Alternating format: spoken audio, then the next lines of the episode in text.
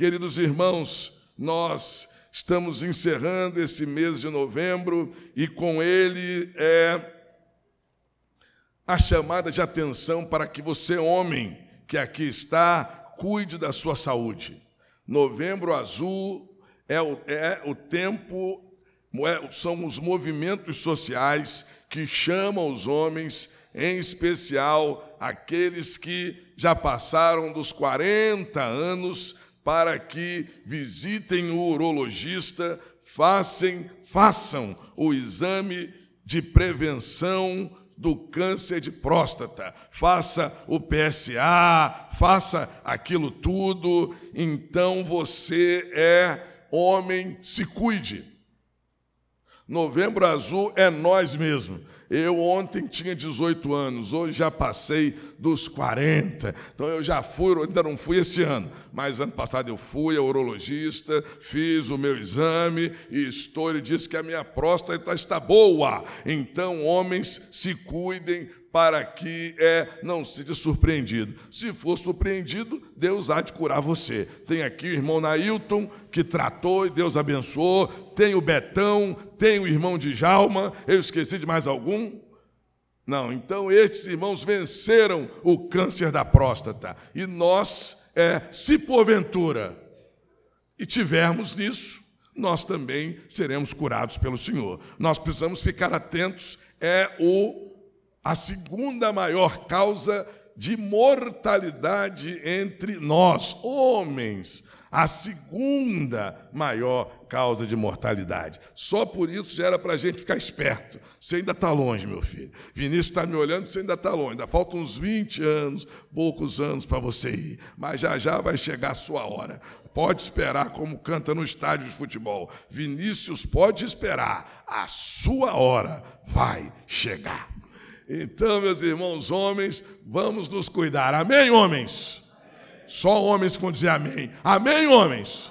Isso aí, então todo mundo indo lá fazer o PSA, se precisar, faz o outro também, e vida que segue. Queridos irmãos, o irmão Milton não está aqui, ele é um entusiasta do trabalho, mas no, futebol, no último passeio da família, ele brincando de vôlei, deu uma rompidinha no outro tendão. Jogando futebol, ele rompeu o tendão todo de um pé. E agora, brincando no vôlei, ele desceu, nisso que desceu, ele desceu um pouco desequilibrado e houve uma rupturazinha de tendão, e ele vai ficar uns 30, 60 dias afastado. Vamos orar por ele, porque nós sabemos que o irmão Milton é, é 220 trabalha, ajuda as filhas, pegando os netos na escola, aqui na igreja, o que a gente precisa, ele cai na enchente e ele está de molho. Então vamos orar para que Deus abençoe, para que aquele tendão é, rapidamente seja religado novamente para que ele possa voltar às atividades. Ele ficou triste que esse ano a gente não conseguiu reunir os homens. Homens, vamos nos despertar. Precisamos que um homem aí que se levante e se jogue na enchente para liderar o trabalho com homens. Na oitava igreja presbiteriana, em Belo Horizonte, de 15 em 15 dias, sabe que hora os homens se encontram lá para orar? Hã? Cinco horas da manhã. Cinco horas da manhã. Dá 200, 300 homens. Nós podemos começar aqui se tiver 20, já estamos na bênção, mas precisamos de alguém que possa liderar. Sem liderança, a coisa não vai. Então, ore aí, de repente Deus falou com você, disse, pastor, eu vou começar a liderar um trabalho com os homens aqui, e Deus vai inspirar você, e a gente vai ter encontro de oração, encontro de comunhão. Ano passado a gente teve um encontro, foi bom demais da conta, a gente se reuniu aqui atrás, ficamos ali, depois viemos para cá, oramos uns com os outros, uns pelos outros. Então você, homem, ore. De repente Deus está falando no seu coração. Você diz, eu estou nessa igreja tanto tempo, quero liderar, fazer uma coisa a mais. Olha aí, liderar o trabalho com homens. Não é isso, Luca? Fácil não vai ser, mas vai ser bênção para a sua vida e bênção para a vida da igreja. Nesse tempo, o irmão Milton colocou um tema para nós: vencendo gigantes. Na última vez em que eu preguei nesse tema, nós usamos o exemplo do paralítico de Marcos 2, quando Jesus cura aquele homem e ele vence gigantes. E para aquela experiência daquele paralítico, para você vencer gigantes, você precisa fazer amigos. Se lembrem que ele teve quatro amigos que pegaram ele e trabalharam e fizeram aquela engenharia toda para colocar ele pá, perto de Jesus e ser curado. Em segundo lugar, ele, você precisa receber o perdão dos seus pecados. Aquele homem recebeu os perdão dos pecados. Jesus, quando ele chegou diante de Jesus, Jesus disse para ele: tem de bom ânimo, os seus pecados estão perdoados. Ninguém entendeu nada do que Jesus fez com ele, mas Jesus falou: por que vocês estão aí arrazoando em seus corações? Para saber que o Filho do Homem tem poder para perdoar pecados, eu digo para você: olha, tum, toma o teu leito e vai embora. Em terceiro lugar, na experiência de Marcos 2, você precisa receber o milagre de Deus na sua vida. Mas essa noite, para vencer gigantes, nós vamos trabalhar na experiência de outro homem que foi curado por Deus, agora no Velho Testamento. Heloísa, é, segunda Reis, capítulo 5, e nós vamos falar do nosso amigo conhecido Naamã.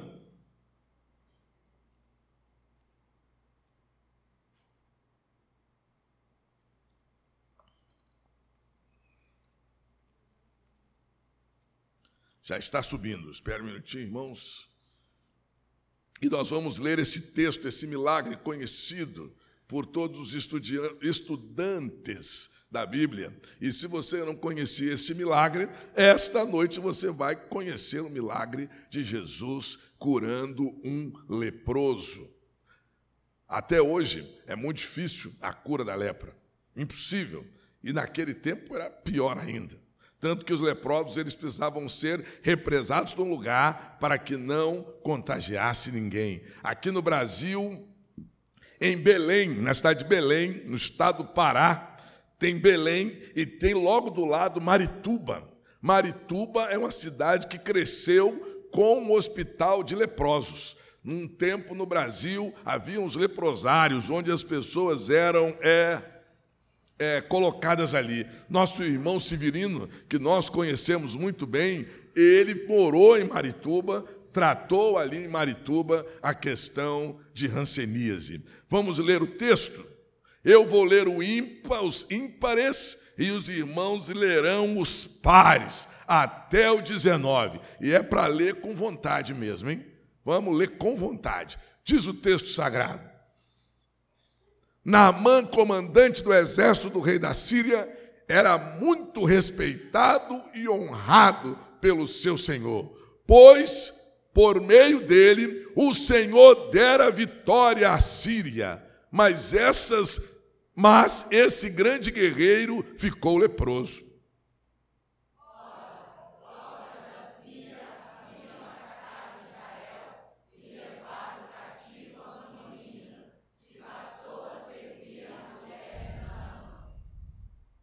Um dia ela disse à sua senhora: Se o meu senhor procurasse o profeta que está em Samaria, ele o curaria da lepra.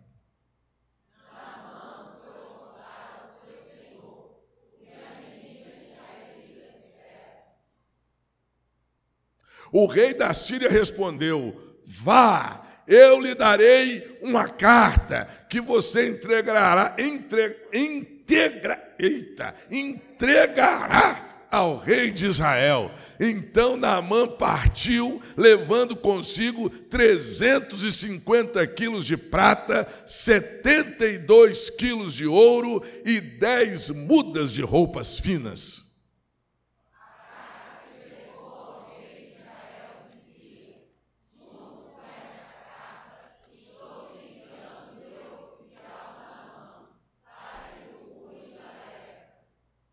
Assim que o rei de Israel leu a carta, rasgou as vestes e disse: Por acaso sou Deus, capaz de conceder vida ou morte? Porque este homem me envia alguém para que eu cure de lepra.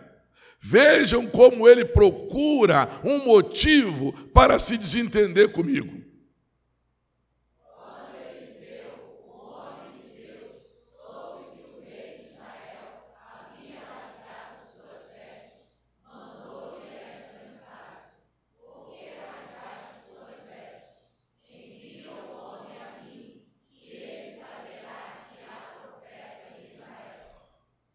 Então, Naamã foi com seus cavalos e carros e parou à porta da casa de Eliseu.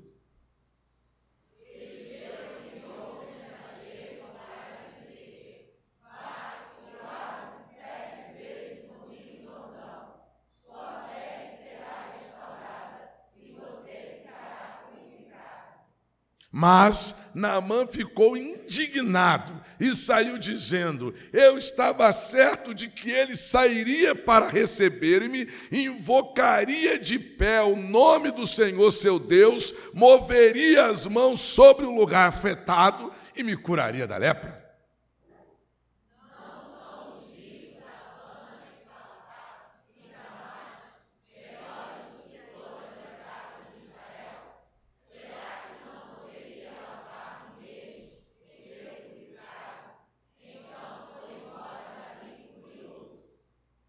Mas os seus servos lhe disseram: Meu pai, se o profeta lhe tivesse pedido alguma coisa difícil, o senhor não faria?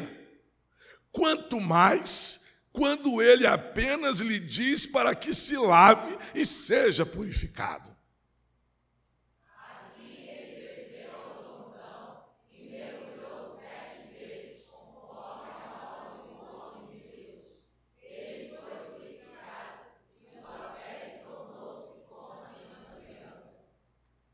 Então Naamã e toda a sua comitiva voltaram à casa do homem de Deus. Ao chegar diante do profeta, Naamã lhe disse: Agora sei que não há Deus em nenhum outro lugar, senão em Israel. Por favor, aceite um presente do teu servo.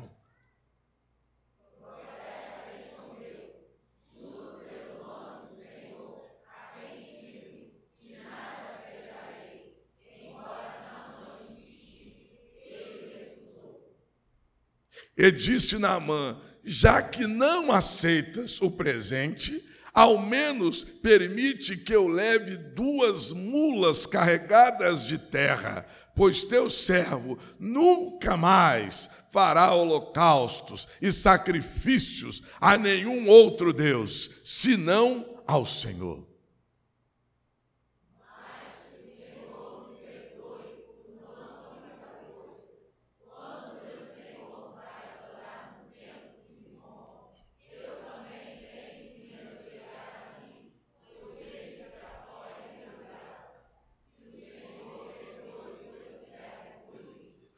E ele disse a Eliseu: Vá em paz. Quando Naamã já estava a certa distância. Amém, irmãos? Amém, irmãos?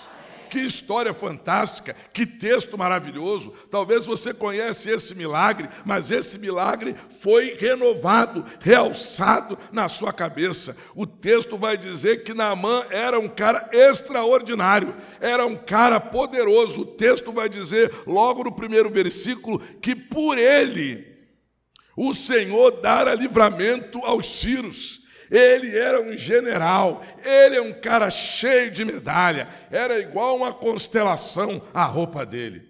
Mas quando ele chegava em casa, ele tinha que se deparar com uma coisa terrível. Ele estava doente. E a lepra vai apodrecendo a carne, vai caindo pedaços, vai deixando, vai, vai mutilando o doente. E com certeza Naamã estava mutilado. Naamã era um cara que saía, mas quando ele voltava, ele se encontrava com a realidade dele. O gigante dele era a doença.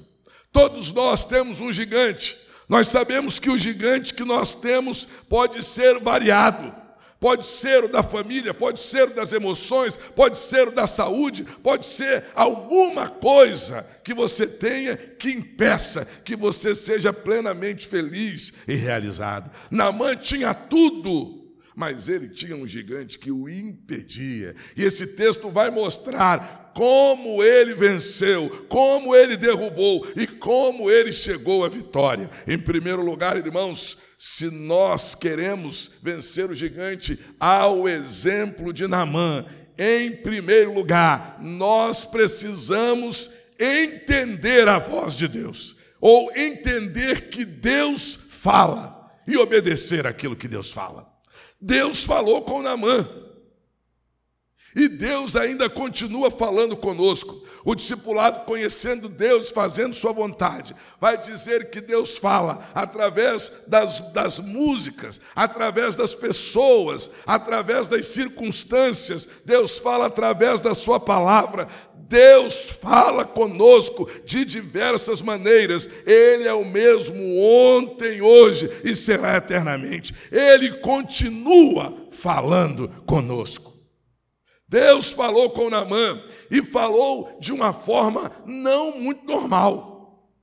Exatamente. Muitas pessoas acham que Deus só vai falar com ele através do pastor que Deus só vai falar com ele através de um diácono, que Deus só vai falar com ele através de uma pessoa de oração, que Deus vai falar com ele através de um profeta. Mentira!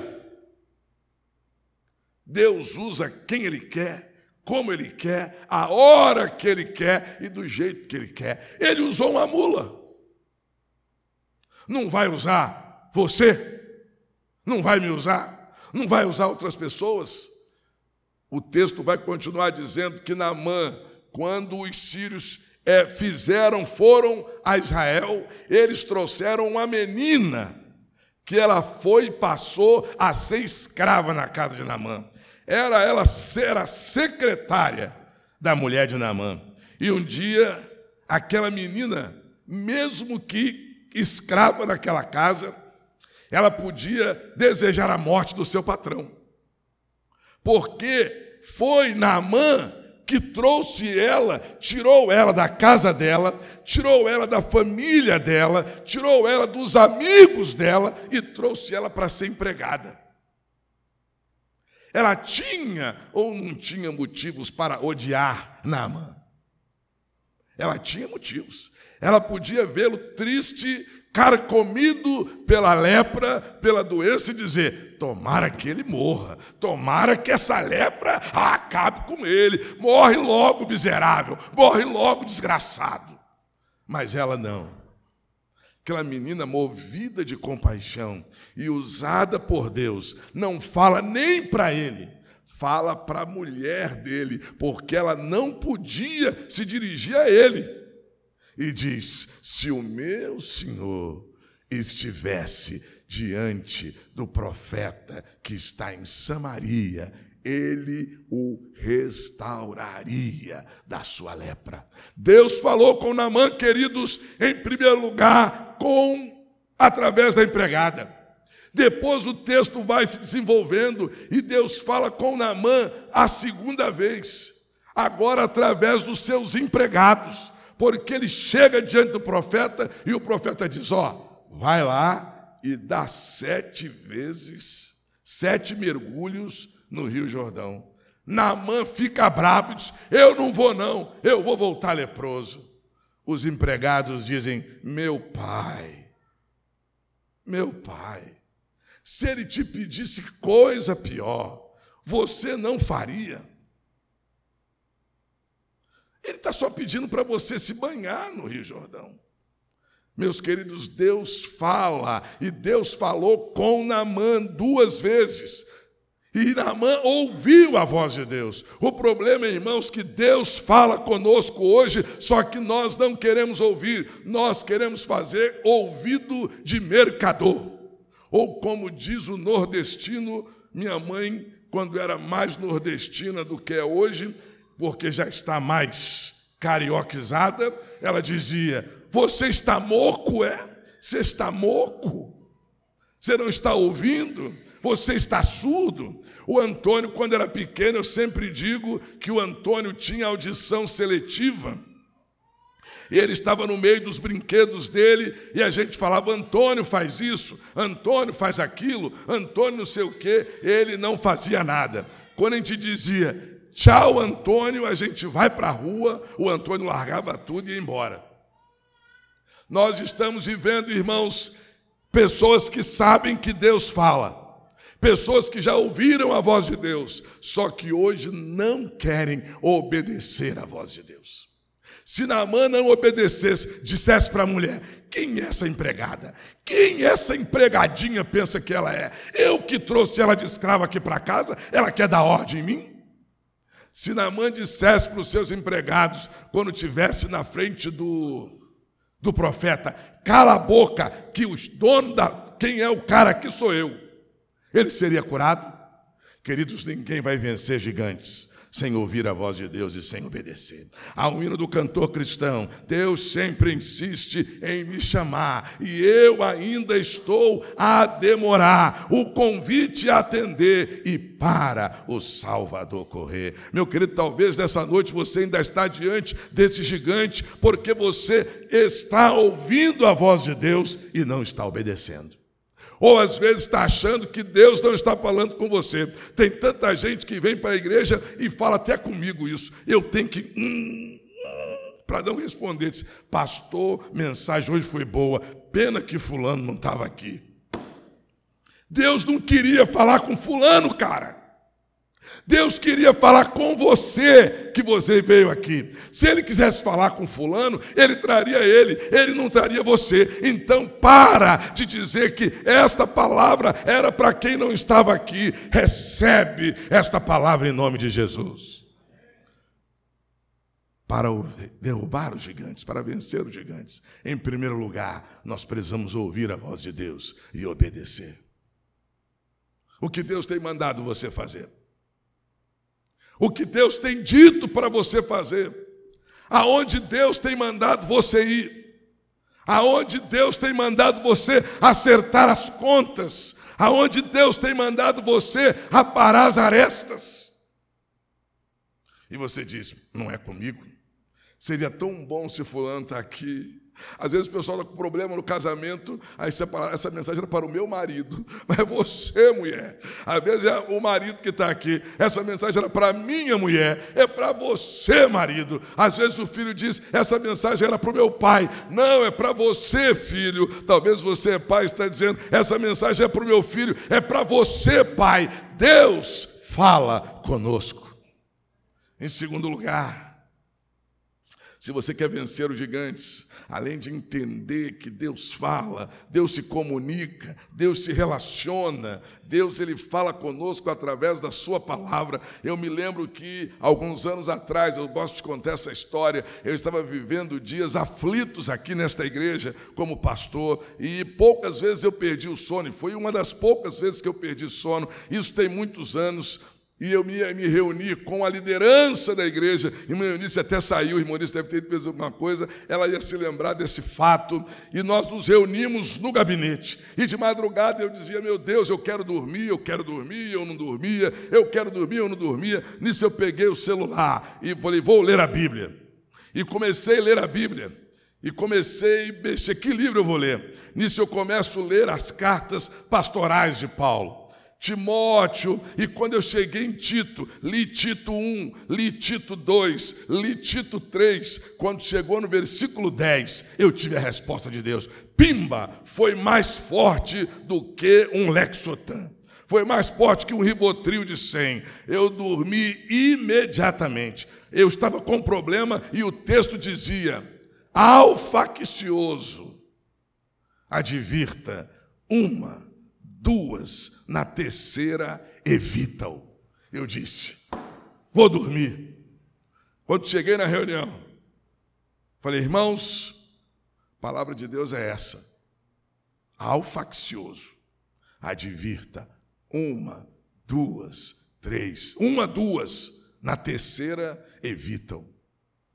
Ninguém esperava, nem eu esperava a reação naquela reunião. Deus trouxe paz, porque quando Deus manda a gente fazer as coisas, ele se encarrega. A gente, Haroldo estava nessa reunião, eu acho. Haroldo estava. Quando, a gente, quando Deus manda fazer as coisas, ele se encarrega. Em primeiro lugar, você deve ouvir a voz de Deus e obedecer. Em segundo lugar, se você quer vencer gigantes. Você precisa entender de fato quem você é e quem Deus é. Ou seja, quem eu sou e quem Deus é. Tem muita gente que está achando que é o último biscoito do pacote. Tem gente que está se achando que é o dono da cocada, para não ser racista, né? O dono da cocada nem preta e nem branca, né? Para agradar todo mundo. O dono da cocada. E sem ele, eu era criança e nunca fui bom de bola.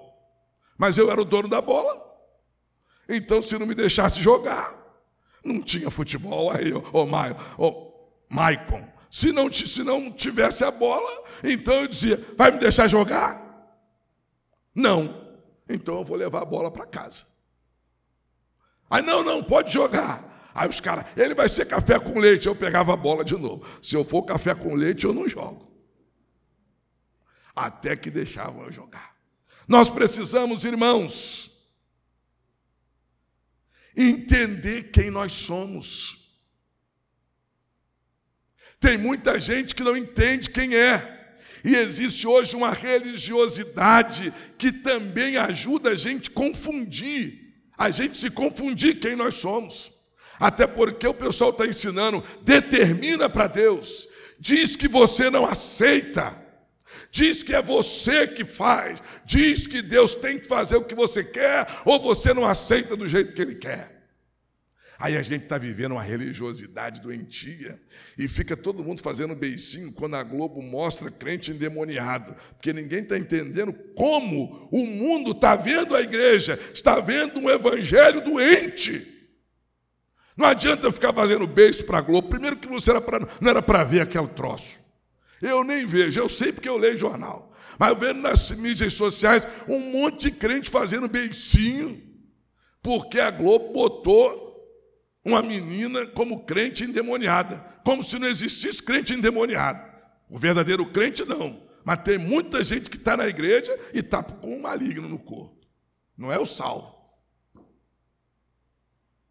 Então o evangelho, é, as pessoas estão desconhecendo quem somos. Nós não podemos exigir nada de Deus. Nós não podemos determinar nada com Deus. Nós somos criaturas e Ele é o Criador. Naamã estava leproso, estava podre por fora, mas ele estava muito mais doente por dentro, porque ele continuava arrogante. Tem muita gente que fica doente, mas não se quebra. Tem muita gente que perde tudo, mas não se humilha. Tem gente, às vezes, que está comendo, nem ovo está comendo, mas, permita-me a palavra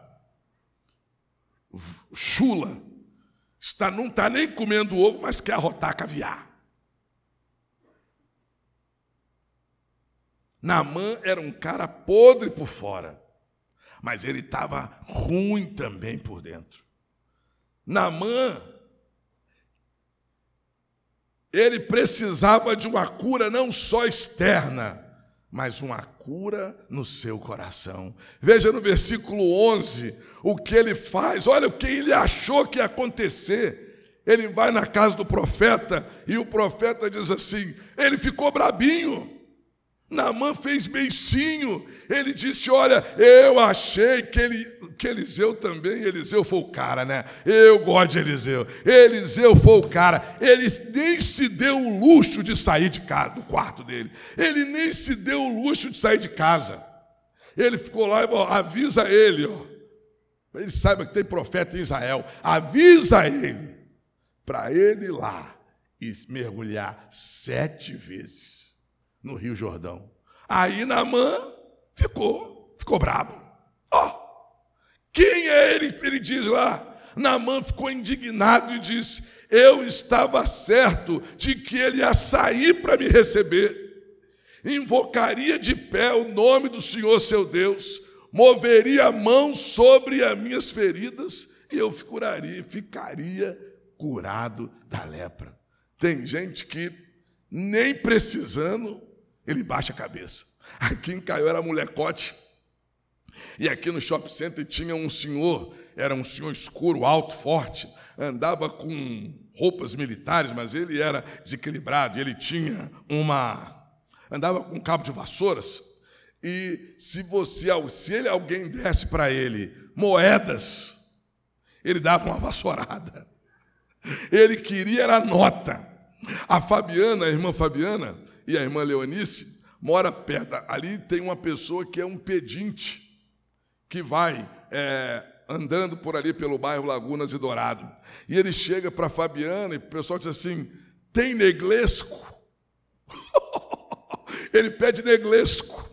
Tem negresco, que é um biscoito de chocolate recheado. Ele pede, ele não pede um dinheiro, não, ele fala assim: me dá cinco reais, não é assim, Magabi? Ou Marcele? Não é assim? Me dá cinco, me dá dez reais. É assim que ele pede. Ele, eu quero, é, como é que ele fala? Eu quero pão com queijo branco. é um pedinte. Tem gente que está na maior dificuldade, mas está achando no direito o direito de mandar. Naamã estava podre e se achava no direito de mandar. Meus queridos, se a gente quer vencer os nossos gigantes, primeiro a gente tem que olhar para dentro de nós e vermos quem nós somos. Nós não somos nada, irmãos. Nós não somos nada. Nós somos como alguém que está vivo agora, e daqui a pouco pode estar morto. Nós somos alguém que tem alguma coisa agora e daqui a pouco não tem nada. Nós precisamos entender isso. Deus nos usa por sua infinita misericórdia. Deus dá o que eu e você temos porque Ele é bom. Porque nós não merecemos nada. Diga para você mesmo: eu não mereço nada. Eu não mereço nada. Eu, eu, Antônio Júnior, estou falando para Antônio Júnior. Eu, Antônio Júnior, não mereço nada. Se eu estou no ministério, é por bondade de Deus. Se eu pastoreio a Igreja Batista, se eu estou pastor na Igreja Batista do Parque Lafayette, é por bondade de Deus. Se eu tenho uma esposa linda, maravilhosa, que cuida de mim, se eu tenho filhos abençoados, não é nada por causa de mim, é tudo por causa dele. Então eu tenho que reconhecer quem eu sou. Não há prepotência em nós. Naamã era prepotente. Naamã era arrogante. Naamã era abusado.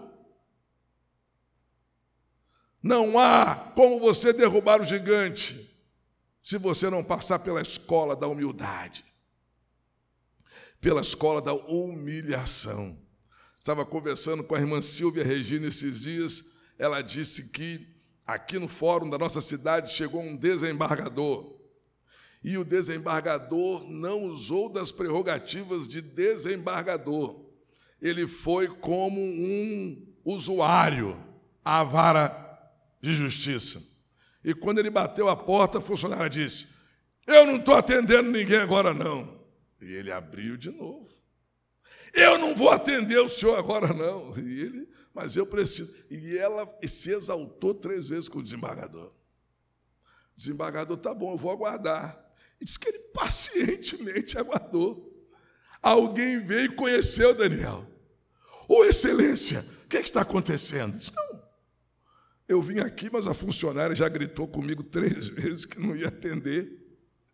Aí quando ela abriu, desembargadoras, por que o senhor não disse que era um desembargador? Ele disse: não, eu tenho que ser atendido como qualquer um usuário que vem aqui.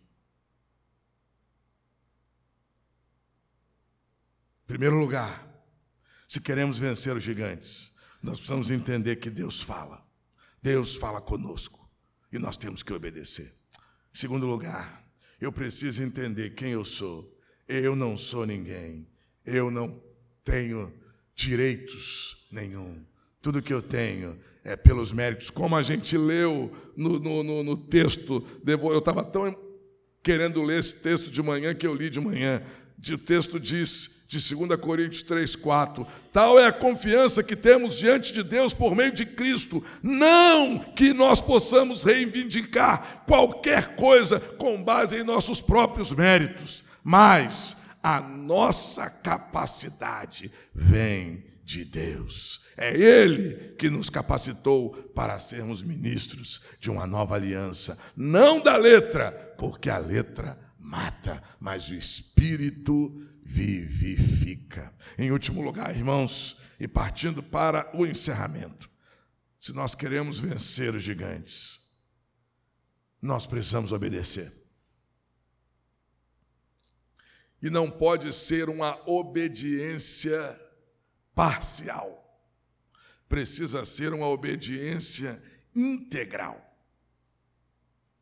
O profeta mandou que Naamã fosse mergulhar sete vezes no Rio Jordão. E Naamã diz: não é o Abana, não é o Fafá, não são rios melhores do que o Jordão, no versículo 12. O Abana, o Fafá, os rios de Damasco não são melhores. Ele poderia até ir o Abana, ele poderia ir para o Farfá, ele poderia ir para o rio de Damasco. Era uma obediência parcial. Mas obediência parcial não leva à cura. Obediência parcial não leva a derrubar o gigante tem que ser obediência total. Tem que ser obediência irrestrita. Um, um dos teólogos escreve: porque Naamã rejeita ir a, a se banhar, é porque ele tem que tirar as roupas. E os seus subalternos iam ver a podridão do seu corpo. Os subalternos iam ver o que estava faltando. Naamã precisaria admitir a sua doença. Ele precisaria admitir que ele estava doente.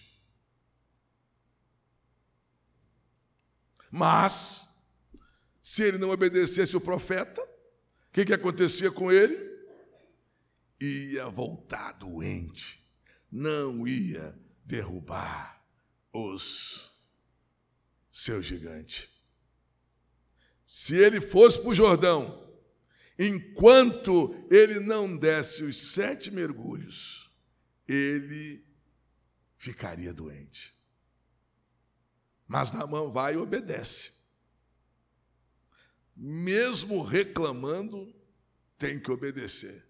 Igual lá em casa, né, Antônio? Mesmo reclamando, tem que obedecer. Não gostando, tem que fazer. Se não fizer, a bênção não é completa. E Naamã segue para o Jordão. E quando ele chega lá, naquelas águas barrentas. Ele tira a roupa, ele se despe, ele mostra as suas limitações e ele mergulha uma, duas, três, quatro, cinco, seis. Imagina que cada vez que ele mergulhava, ele, ele talvez ele pensasse que ia melhorar antes das sete.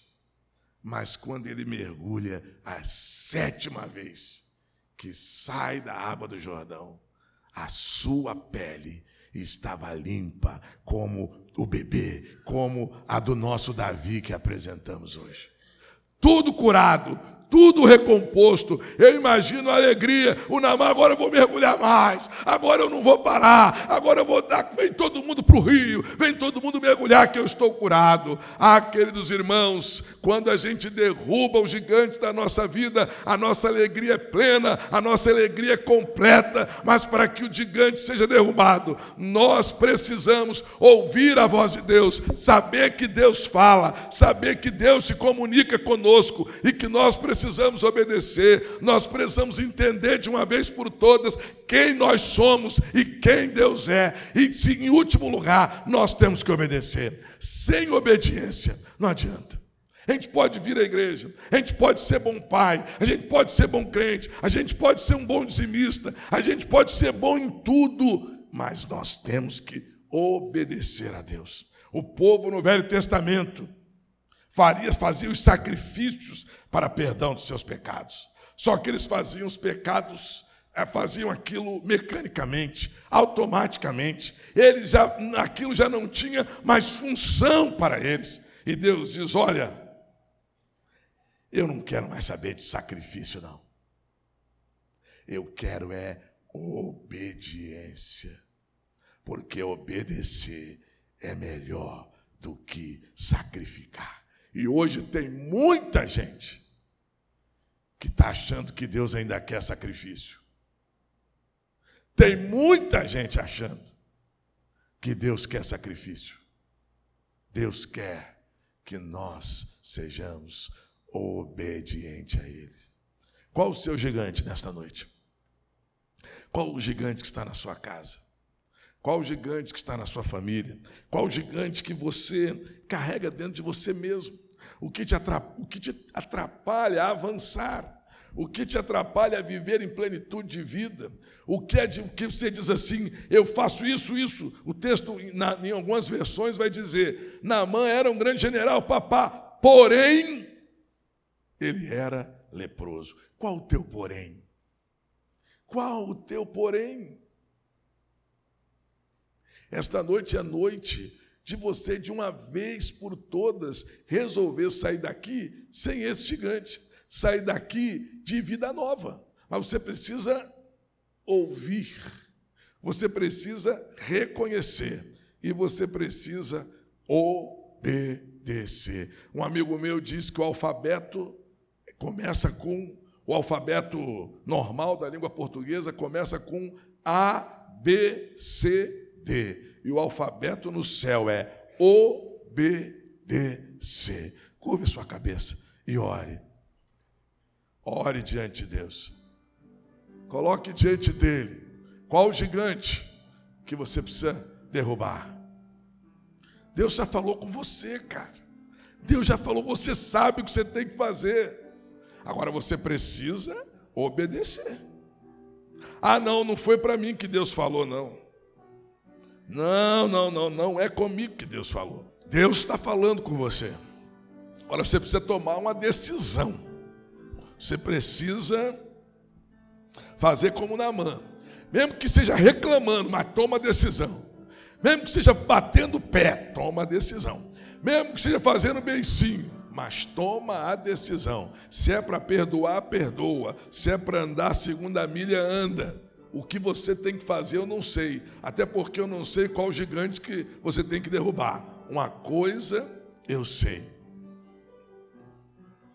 O Senhor tem poder para fazer infinitamente mais do que pensamos e do que pedimos.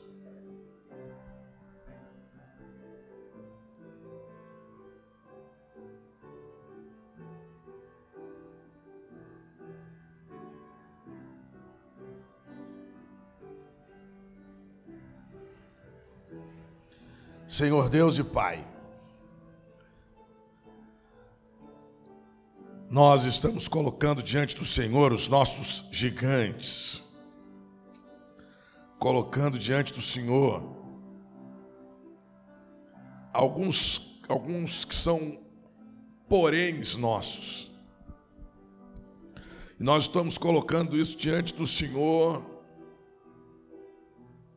porque nós sabemos que o Senhor pode fazer muito mais, infinitamente mais, do que pedimos e pensamos. O Senhor pode mover a pedra, o Senhor pode quebrantar corações, o Senhor pode curar enfermidades, o Senhor pode abrir portas, o Senhor pode fazer com que processos que estão presos na justiça possam andar. O Senhor pode fazer coisas inimagináveis, porque o Senhor é um Deus criativo. E nós, nesta noite, queremos, como Naamã, ouvir e obedecer a tua voz. Nós queremos, como Naamã, reconhecer que nós não somos nada diante do Senhor. E nós queremos te obedecer. Por isso, ó Deus, tem misericórdia de nós, para que nós vivamos em novidade de vida, com gigantes derrubados. E quem sabe, Senhor, nós somos os gigantes que estamos causando problemas para os que estão perto de nós. Então, Pai, vem com o teu poder e nos mostra aonde estamos errando e o que estamos fazendo e o que precisa ser mudado e consertado. Pai, nós cremos em Ti. O Senhor é a nossa esperança. O Senhor é tudo que nós temos. Continua falando ao nosso coração e nos movendo para o centro da Tua vontade. Nós oramos em nome de Jesus. Amém e amém. Enquanto a igreja está orando, Veja alguém aqui nesta noite que precisa receber Jesus como seu Salvador. Alguém que precisa derrubar e vencer o gigante da incredulidade. Eu não creio nada que esses crentes falam. Essa noite é a noite de você vencer o gigante da incredulidade. Ah, esses crentes falam um monte de coisa, mas não vivem isso. Essa noite é a noite de você vencer isso aí, se lançar nos braços de Jesus. De repente, esta noite, esta noite você é vencer o gigante da indiferença. Às vezes tem problemas em sua casa e não são resolvidos por causa de você mesmo. Porque você, olha, eu não vou resolver isso, eu não vou tocar nesse assunto, eu não vou falar nisso, isso vai passar e eu vou deixar para lá. É o, o gigante da indiferença que você precisa vencer. Talvez é o gigante que você está dirigindo a sua vida por você mesmo. Você está igual a música do pagodeiro, deixando a vida te levar. Só que quem tem que estar tá no controle, quem está no remo, no leme da sua vida, no comando da sua vida é Jesus. Então você tem que vencer a autossuficiência. É noite de você vencer. E existem outros gigantes que eu podia estar enumerando. Mas nessa noite eu quero fazer esse apelo. Independente do gigante que você quer vencer nessa noite, quero convidar você a ficar em pé no seu lugar. E nós juntos vamos orar. Qual o gigante? Se diz, ah, pastor, eu tenho um gigante. Fique em pé onde você está. E nós vamos orar por você. Há pessoas que têm gigantes a serem derrubados. Onde você está? Deus abençoe sua vida. Deus abençoe sua vida. Deus abençoe. Onde está pessoas que têm gigantes a serem derrubados? Deus abençoe, Deus abençoe, Deus abençoe, Deus abençoe, Deus abençoe. O Senhor falou com você, fica em pé. É você e Deus, Deus e você. Você não tem nada a ver comigo, eu não tenho nada a ver com você. É você e Deus, é Deus e você. E esta noite a noite a gente pá, derrubar esse gigante pela fé, em nome de Jesus. Deus abençoe. Há mais alguém? Deus abençoe. Há mais alguém? Fique em pé onde você está. Deus abençoe, Deus abençoe, Deus abençoe, Deus abençoe, Deus abençoe. Você que já está em pé, curve sua cabeça, comece a orar para o orar. Comece a falar, Deus abençoe. Comece a falar para o Senhor, Senhor, esse é o meu gigante. Comece a pedir ao Senhor força para derrubar. Comece a pedir ao Senhor graça para sair daqui vencendo esse gigante. Deus abençoe. Deus abençoe. Coloque diante do Senhor isso nessa noite. Deus abençoe. Deus está falando com você nesta noite. Comece a falar com Ele também. dentre os que estão em pé, dentre os que estão sentados, se alguém quer entregar a sua vida a Jesus nesta noite, esta é a noite. É, esta é a noite. De você sair daqui e levar Jesus no seu Salvador. Alguém, se você quer, esta é a noite.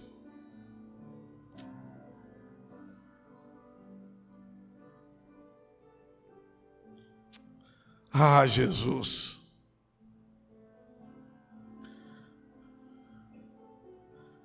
Meus irmãos estão em pé, Senhor, e eu também estou em pé. Nós temos gigantes. E se o Senhor não derrubar para nós, se o Senhor não dizer as ferramentas que nós vamos usar, esses gigantes vão ficar em pé, Senhor. Mas nós não ficamos em pé nesta hora, simplesmente porque o pastor pediu. Nós ficamos em pé nesta hora, porque é nós e o Senhor. E nós não estamos pedindo, nós não estamos falando a um Deus que nada pode. Nós estamos falando e orando a um Deus que é poderoso, a um Deus que tem todo o poder no céu, na terra e debaixo da terra. Por isso, Senhor, em nome de Jesus, se conosco. Nós estamos dizendo para o Senhor, Senhor, nós não temos como fazer. Age por nós, nos ilumina, nos inspira nos enche da tua graça e do teu poder, para fazermos o que tu queres, aonde tu queres e como tu queres, ó Deus.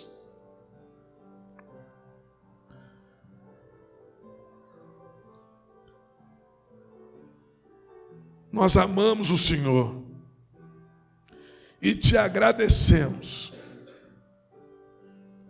porque o Senhor está operando na nossa vida, na nossa família, no nosso trabalho, na nossa faculdade, nos nossos relacionamentos, nos nossos empreendimentos.